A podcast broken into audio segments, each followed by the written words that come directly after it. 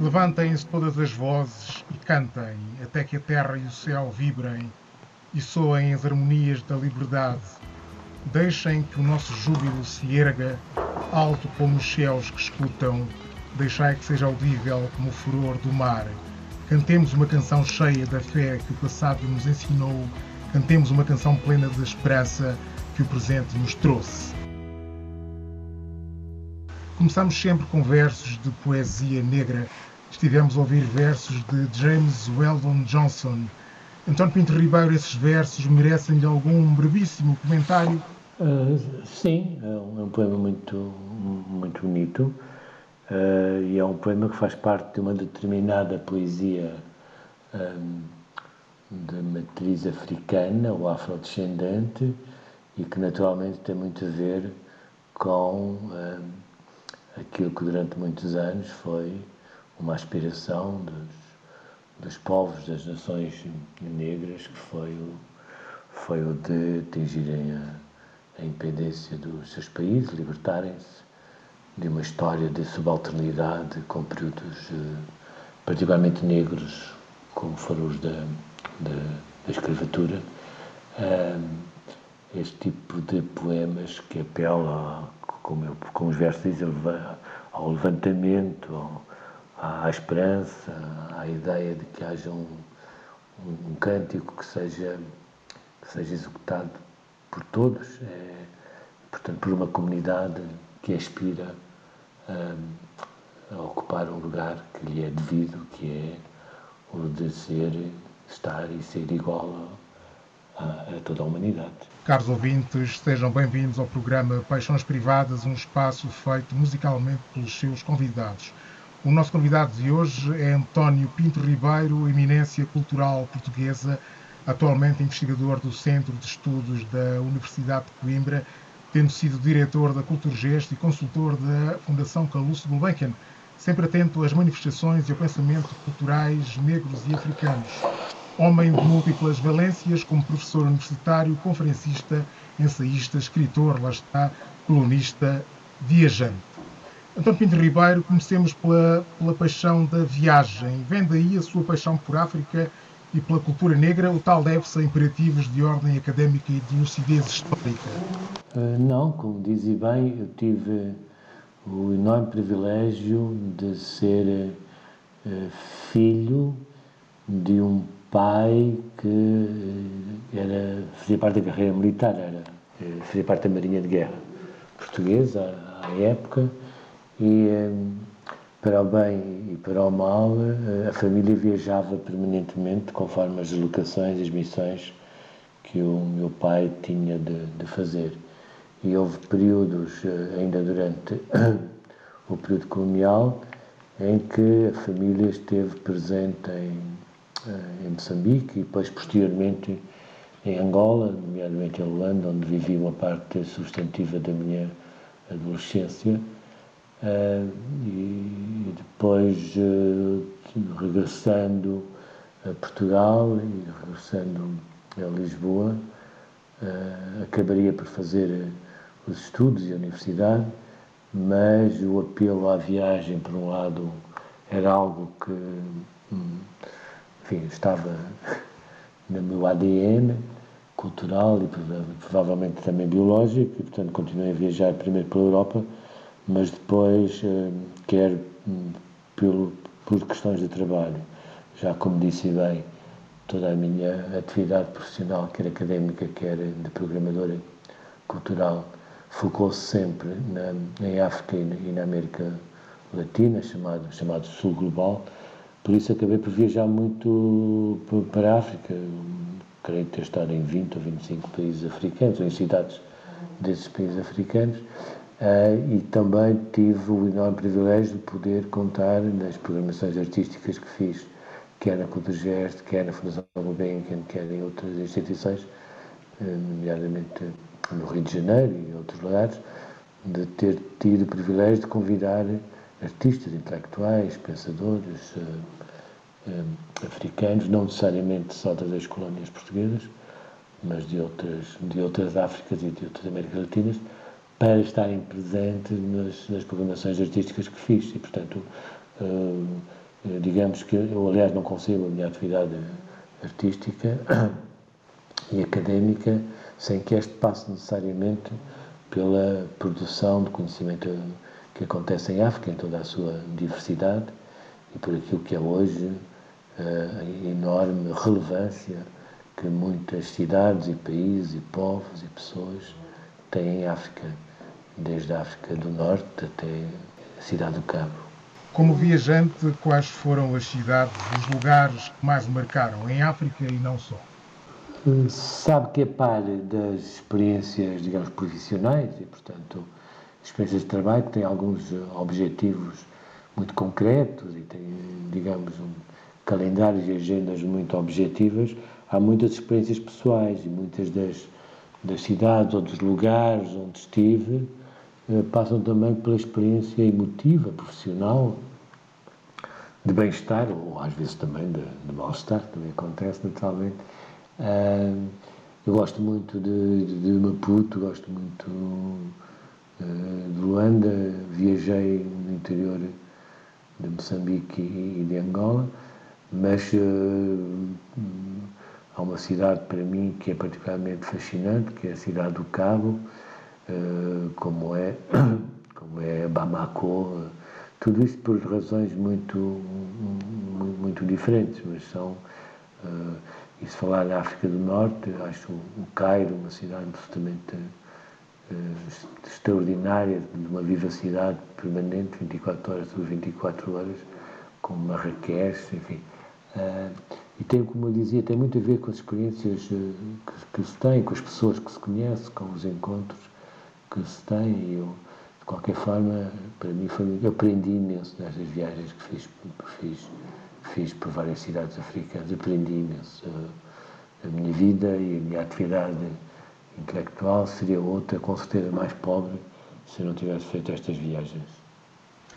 Como é que como é que lhe surgiu a ideia de escrever um livro sobre a África a partir da leitura de quatro livros de viagens por, por África feitas por outros? África, os Quatro Rios, de 2017, com as edições Afrontamento. Ao princípio, julga-se que vai desmantelar nesses autores lugares comuns nas representações de África por ocidentais, mas depois percebe-se que esses autores escolhidos, afinal, até praticam visões pertinentes e úteis de África, que ajudam a uma reflexão lúcida sobre o continente. Como é que surgiu essa ideia? Uh, surgiu dos estudos que fui fazendo sobre a história de África. Uh, uh, e sobre a história, inclusivamente, do período pré-colonial. e dei-me conta, nomeadamente a partir do século XVIII, quando começam grandes viagens de exploração por viajantes europeus ao, ao serviço dos, dos impérios europeus, com objetivos muito concretos e, em especial, de poderem ocupar de uma forma, digamos, científica os territórios uh, do interior da África. A África até o século XVIII era conhecida essencialmente pelo seu contorno, ou seja, tudo o que era o interior de África uh, correspondia a um conjunto de, de mitos e de narrativas completamente desfasadas de qualquer prova científica. E esses primeiros viajantes do século XVIII fizeram viagens ao interior de África para, para, para, para, descobrirem, para descobrirem as nações, as fronteiras, uh, uh, tudo isso, e para tanto utilizaram os quatro rios principais, que aliás são os rios mais importantes da África e de alguma forma até do mundo, que é o Níger, o Zambés, o Nilo e o Congo. Porque naturalmente era muito mais fácil viajar, apesar de tudo, no, através dos rios do que entrando pelas florestas desconhecidas eh, de África.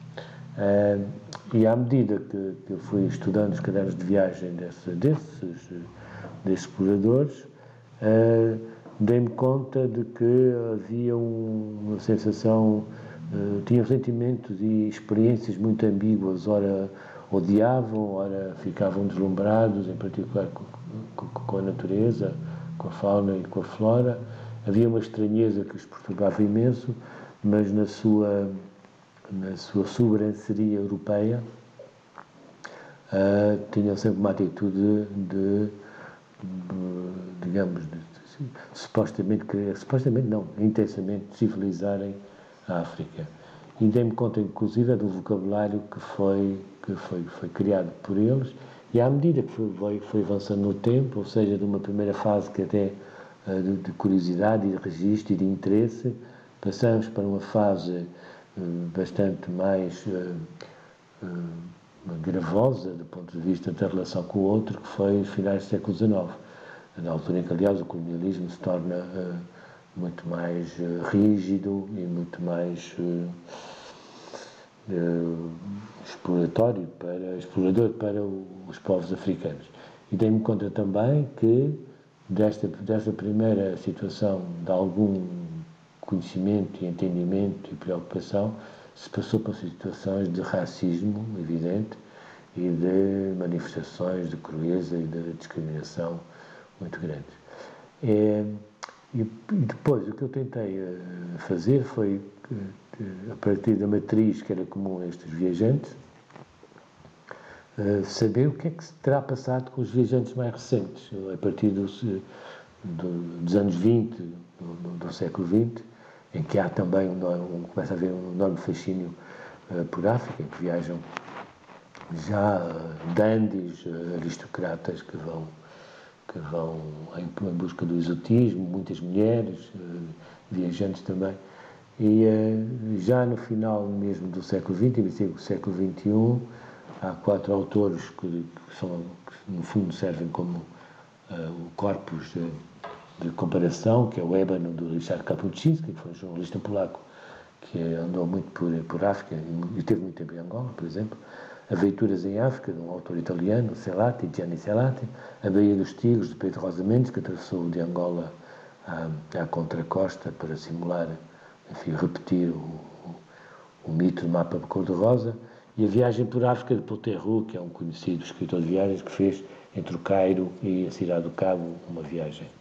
E comparando, percebi que havia algo de contínuo entre viajantes do século XVIII e este do século XXI, utilizando outras linguagens, mas às vezes muito idênticas em termos de como olhar os outros, os outros, os outros africanos, mesmo em escritores, digamos, por conveniência de linguagem de esquerda uh, e que, que, tinham uma atitude à partida, diríamos, menos preconceituosas e menos uh, com, com, uma ideologia que não, que, que não seria racista ou discriminatória, mesmo esses acusaram alguns laivos de situação de discriminação.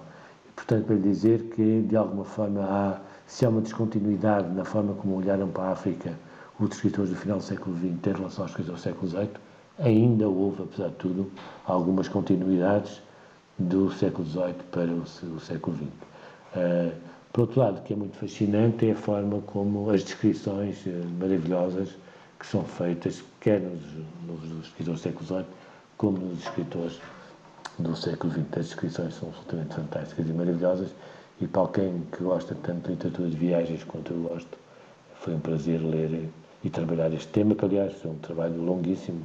Eu demorei quatro anos a escrever este livro, portanto, foi uma coisa de enorme profundidade.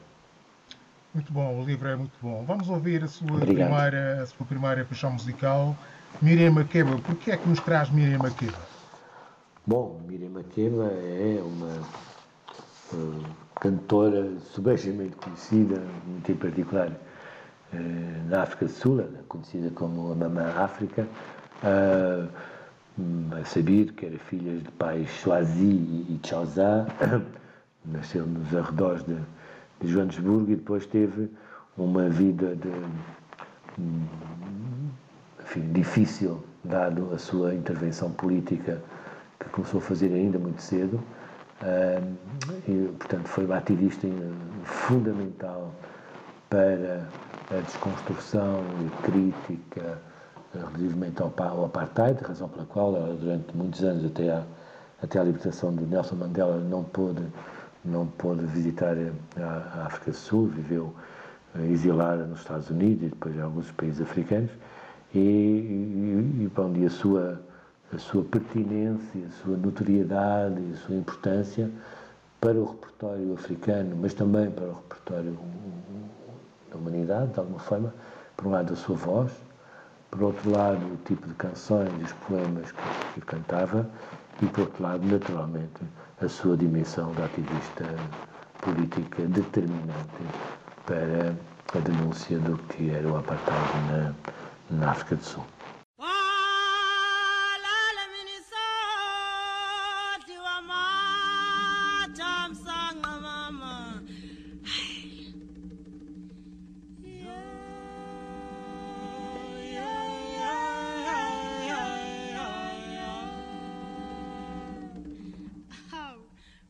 Engathi andiva kahle nje mfowethu? Yintoni engathi niyanxila nje? Bathi walala mina isohli wamathamsanqa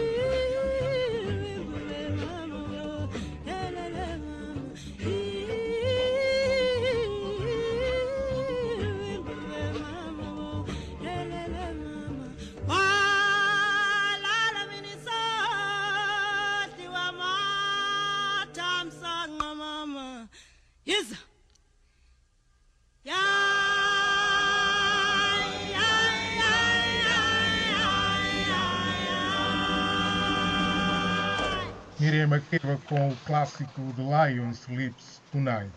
A propósito, ainda a propósito de viagens por África e de representações ocidentais de África, causa, causa alguma estranheza, o estranhamento causado por África a certos ocidentais, quando a África é ela própria parcialmente uma invenção europeia. Se pensarmos nas suas fronteiras, nas suas línguas oficiais, nas cidades, no cristianismo. O que levou, por exemplo, a cantora escocesa de origem nigeriana Nicolette a dizer que se considerava europeia porque a sua África era um produto da Europa.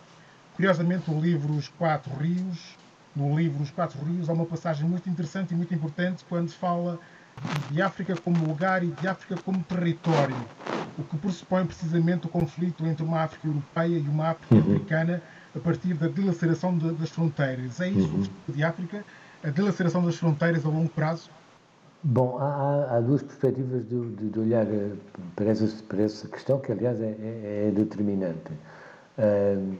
Como disse e, muito bem, há uma África que é uma invenção europeia. Aliás, há um, um grande escritor e filósofo africano, Budimbe, que escreveu a invenção de África por um lado e por outro lado escreveu também a ideia de África no sentido em que, de facto, há uma África que foi inventada, criada por, por, pelos europeus, em particular pelos impérios europeus, uh, cuja, cuja ideia ainda persiste muito, muito entre nós, entre, entre os europeus, e não, não só entre os europeus, uh, que têm muito a ver com uma idealização, ou seja, uma coisa que varia entre uma repulsa, por um lado, mas por outro lado, uma atração, uma atração do ponto de vista económico, na medida em que é um continente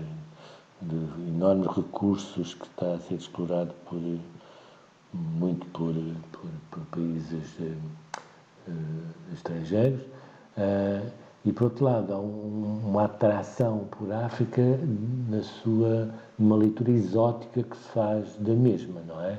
a África e os pôs de sol, a África e a, e a, música africana, a África e os cheiros, a África e o calor, enfim, a África e as, e as gazelas, os tigres, os elefantes e tudo isso, que corresponde também a uma, a uma mitologia africana que, que, que não tem a ver com a África, quer dizer, é uma, é uma construção exótica de África. Como sabemos, eh, parte substantiva das fronteiras que hoje existem em África existem depois da Conferência de Berlim de 1864-66. Uh, ainda que houvesse algumas uh, fronteiras entre nações à época que enfim, minoritariamente já existiam. Uh, nos últimos tempos, alguns pensadores africanos nomeadamente a Chile Mbembe, tem falado de, um, de, uma situação ideal e que é uh, que era importante do ponto de vista destes pensadores, de alguma forma eu, eu, concordo com eles, que os povos africanos e as pessoas em África talvez fosse a altura de começarem a pensar no território africano e a circular por ele próprio. E, portanto, esta obsessão de saírem para para o estrangeiro, nomeadamente a imigração para a Europa, tantas vezes em situações absolutamente uh, terríveis, como é aquela que nós assistimos hoje, que uh, era desejável que os, os, africanos olhassem para o interior do seu continente e encontrassem formas mais salutares, mais solidárias economicamente até mais favoráveis e culturalmente necessariamente muito mais interessante, que é o de poderem circular entre si. Nós sabemos quão difícil é viajar no interior da África, a história dos vistos, a história do preço das viagens, que é elevadíssimo, a complicação que é viajar de, de fronteiras para outras. Se estas fronteiras se tornarem mais fáceis de ultrapassar, ou seja, a ideia, por exemplo, de alguns países começarem, terem começado a falar na possibilidade de encontrarem um passaporte que, eh, que fosse comum um conjunto vasto de países em que, as pessoas, um pouco como, como, acontece na União Europeia, não é? que as pessoas viajam, pessoas e bens podem viajar sem entrar, eh, sem precisar de vistos ou de grandes formalidades, isto com certeza iria contribuir seriamente para, primeiro, uma relação mais próxima entre os africanos entre si. Por outro lado, uma circulação de bens e pessoas que, em última instância, é culturalmente importante, produtivo e, do ponto de vista económico, é muito benéfico. E, finalmente, outra coisa importante que é os milhões de jovens, cerca de 600 milhões de, jovens que vivem em África, poderem olhar para o seu continente como algo com uma enorme autoestima e com um sentido, por um lado, de dever e, por outro lado, de, de gratidão por poderem contribuir para o desenvolvimento de, de, um, de um continente e de vários países de uma forma mais acelerada do que aquela que tem sido feita até hoje. Pois bem, escutemos a sua segunda paixão musical, Sheb Khaled. Para si, Khaled representa mais do que o tema Didi que o celebrizou, é isso? Sim, o Khaled é o, digamos, é o pai, é o pai do, do rei, não é?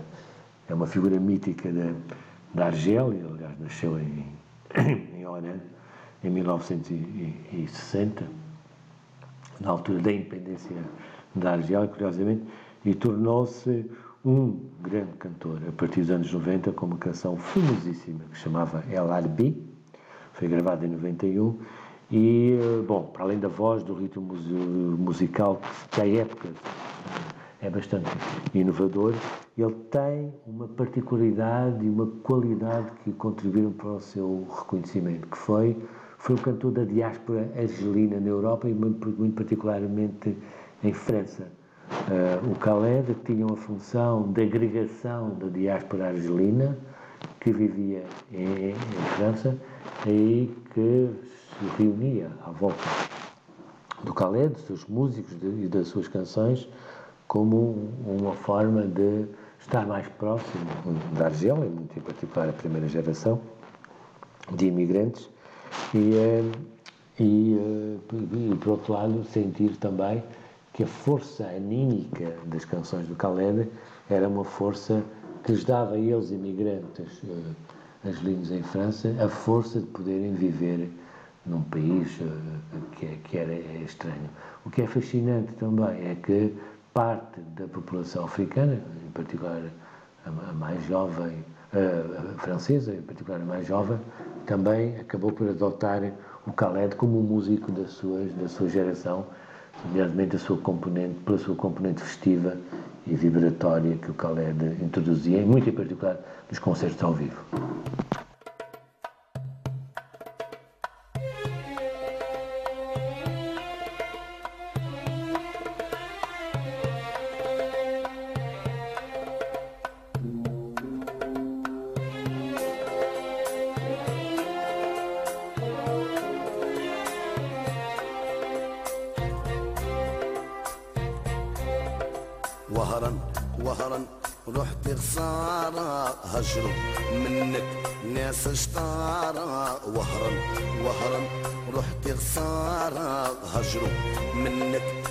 في قعدوا في الغربة حيارة والغربة صعيبة وغدارة.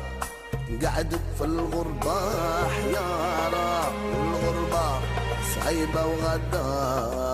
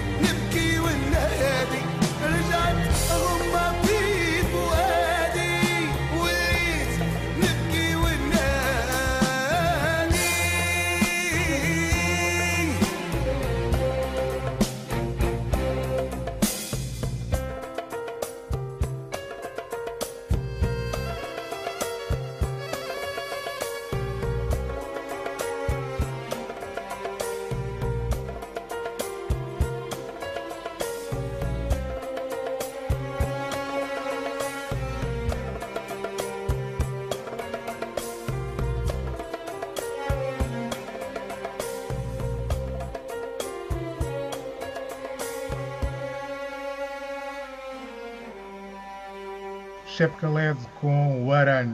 Estamos a conversar com António Pinto Ribeiro, investigador e programador cultural.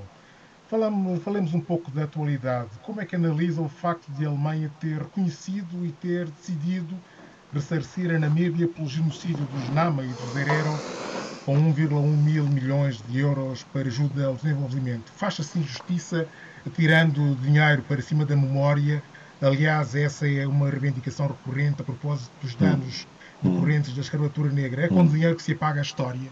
Não, não, obviamente que não é com dinheiro que se apaga a história, mas também não é só com palavras que se apaga a história.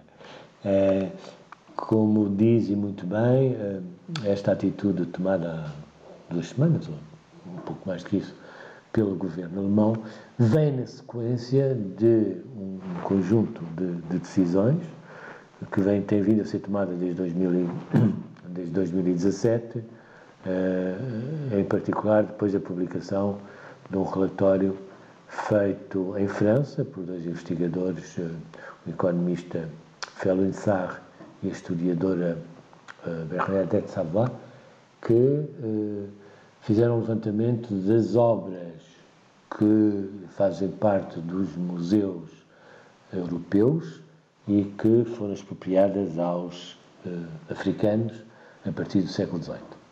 Uh, e uma das decisões tomadas de imediato pelo, pelo presidente Macron, presidente francês, foi de iniciar o processo de devolução hum, das obras.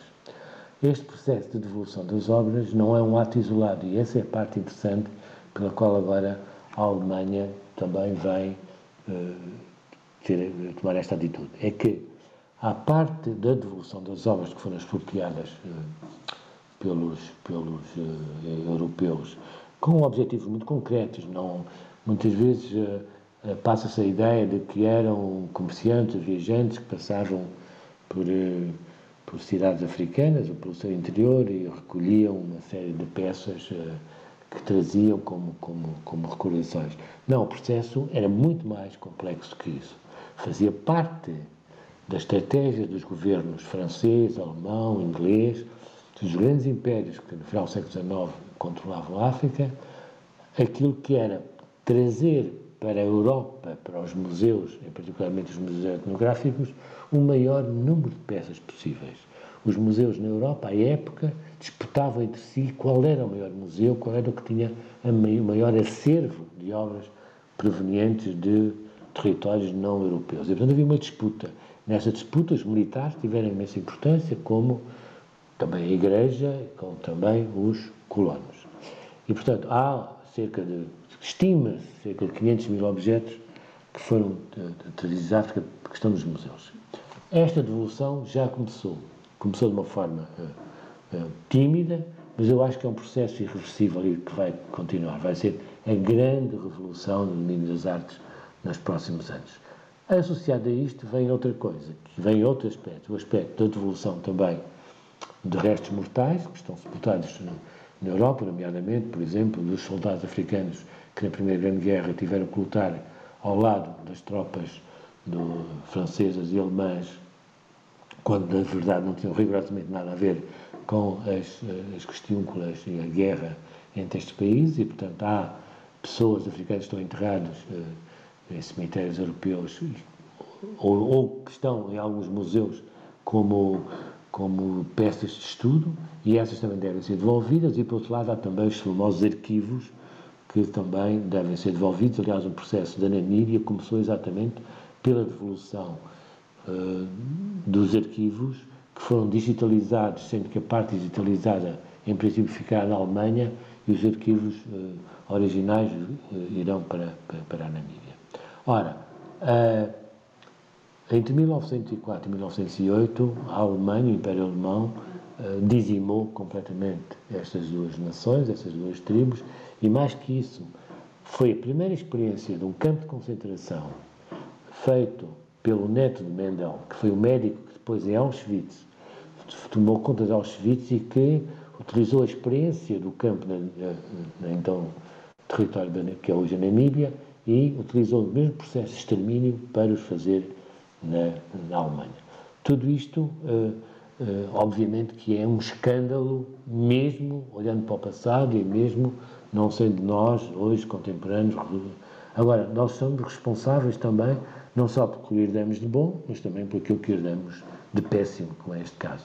Creio que a Alemanha, ao fazer, uh, a primeira ao reconhecer, que eu acho que é importantíssimo, ao reconhecer esse genocídio, como aliás a Bélgica também o fez, como a França também já o fez, é um passo importantíssimo. Outro passo foi que, apesar de tudo, há também eh, formas materiais de contribuir, não para apagar esta memória, mas de alguma forma para ajudar, nomeadamente no desenvolvimento da Namíbia, que foi prejudicada naturalmente por esta colonização alemã. Portanto, eu creio que não é para apagar, não é para substituir aquilo que foram todos os processos de escravatura e os processos de extermínio, mas naturalmente que acho que é legítimo que a Namíbia uh, reivindique portanto, também uma contribuição financeira, como aliás outros países o fazem.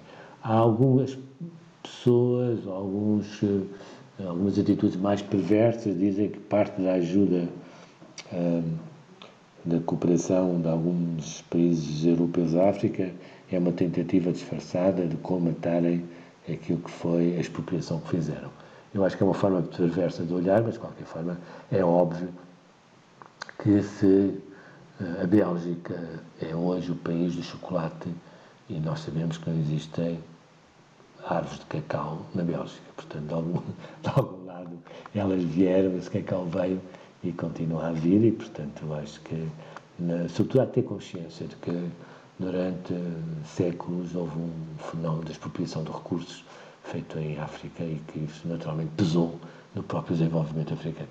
Ok, muito bem. Vamos à sua terceira paixão musical. Dino de Santiago é mais uma alma rendida ao feitiço mestiço do Dino de Santiago? Eu gosto imenso do Dino. Acho que ele tem enormes qualidades. Uh, para além de, uma voz maravilhosa e de um excelente cantor, é um letrista uh, muito bom que teve capacidade de recolher ritmos musicais de mais variadas origens. Ele, apesar de ter nascido na Quarteira, portanto, no sul de, de, de, Portugal, e da sua primeira viagem a Cabo Verde, ter sido já como adolescente uh, bastante crescido, ele acabou por recolher também a dimensão da música crioula e da linguagem crioula para as suas, uh, as suas canções e as suas, as suas obras. O, o Dino Santiago cria uma música e uma forma de intervenção que é eh, muito comunitário, no sentido em que ele representa um nós, nós, no sentido de um conjunto de pessoas que, por um lado, querem reivindicar uh, um lugar neste mundo, é um, é um lutador contra, contra, o racismo, e ao mesmo tempo é alguém de uma delicadeza, de uma generosidade e de uma subtileza que são muito pouco comuns. E também por isso eu gosto, eu gosto muito do, do Dino. Levanta espírito Pampanha caminho Pamba busca um mundo melhor Soldado e canalha Mamba jampe Dina mundo Na terra estranha no flá de capanos não. Se canhos que dão Nhos cada trande Cada mundo Mundo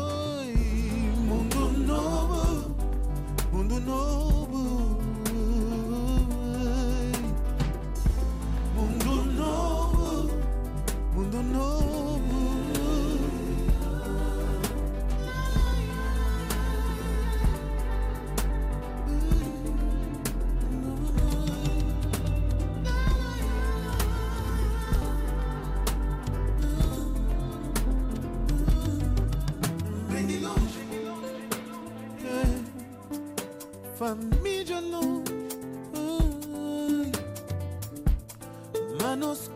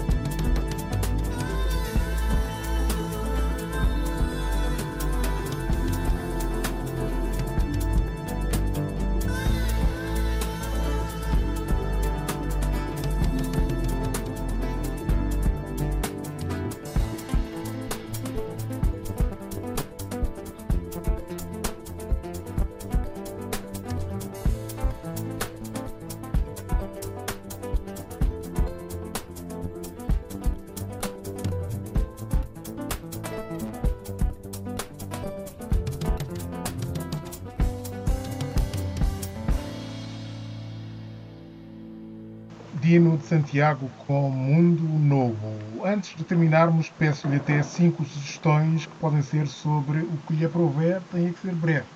Cinco sugestões. Eu acho que era importante que as pessoas pudessem ver um filme que acabou de estrear, eh, chamado Fantasmas do Império. É, uma- é um trabalho sobre a, propaganda de filmes coloniais e a contra-propaganda da sua, da sua de- desconstrução.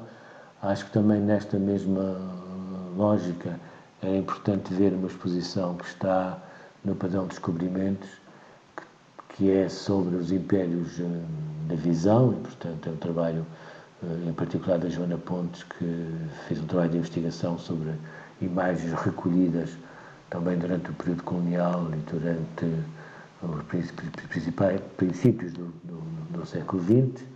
Eh, acho que quem eh, conseguir eh, ler eh, a invenção de África do Mudimbe, penso que era um- uma leitura que valia a pena para entender melhor o, olhar que se tem sobre a África e a sua resposta.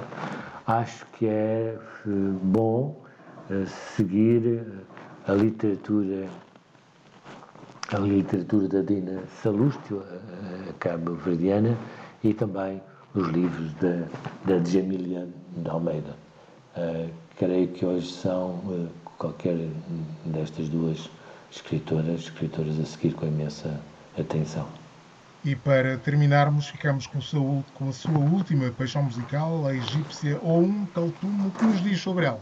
Bom, na escolha, uh, reparou com certeza que eu escolhi dois cantores do, do subsaarianos e Sim, dois sim, cantores sim. do Mediterrâneo. O Mkolsum é a grande cantora, a grande chamada, a chamada estrela cantora eh, do Mediterrâneo. É uma cantora egípcia que teve, foi cantora e foi, a- foi, a- foi atriz também de vários filmes e que teve um papel preponderante na, eh, no apelo à libertação do, do, do, do povo egípcio e, ao, e à identidade egípcia, e por outro lado foi fundamental na contribuição para uma determinada libertação feminista um, no Egito. Eu acho que uh, por isso são já qualidades em si que, que, são importantes, sobretudo na época em que viveu, que era o princípio do século XX, e por outro lado também porque de facto tem uma voz absolutamente extraordinária. António Pinto Ribeiro, muito obrigado por ter sido convidado do Paixões Privadas. Muito gosto. Obrigado.